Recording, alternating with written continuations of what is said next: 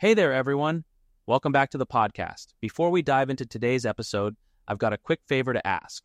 Whatever platform you're tuning in from, take a moment to hit that follow, subscribe, or whatever button you see. That way, you'll be in the loop whenever I drop new content each day. And if you're feeling generous, a five star review would mean the world to me. It's the ultimate boost to help this podcast grow. Thanks a bunch.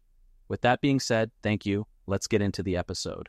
I, 22F, am facing a bit of a challenge with my boyfriend, 22M. And I could really use some advice on how to approach this. We've been together for four years, and recently, our sex life has become quite intense, almost every day for months.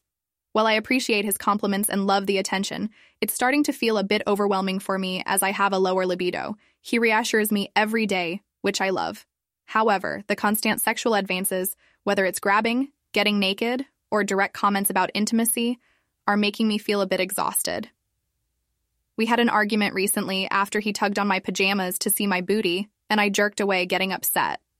This led to an argument where he got offended and mentioned he might stop these actions.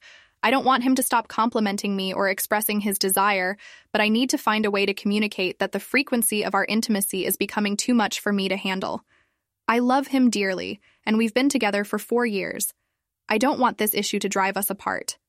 Any advice on how to approach this conversation and express my feelings without making him feel rejected or offended?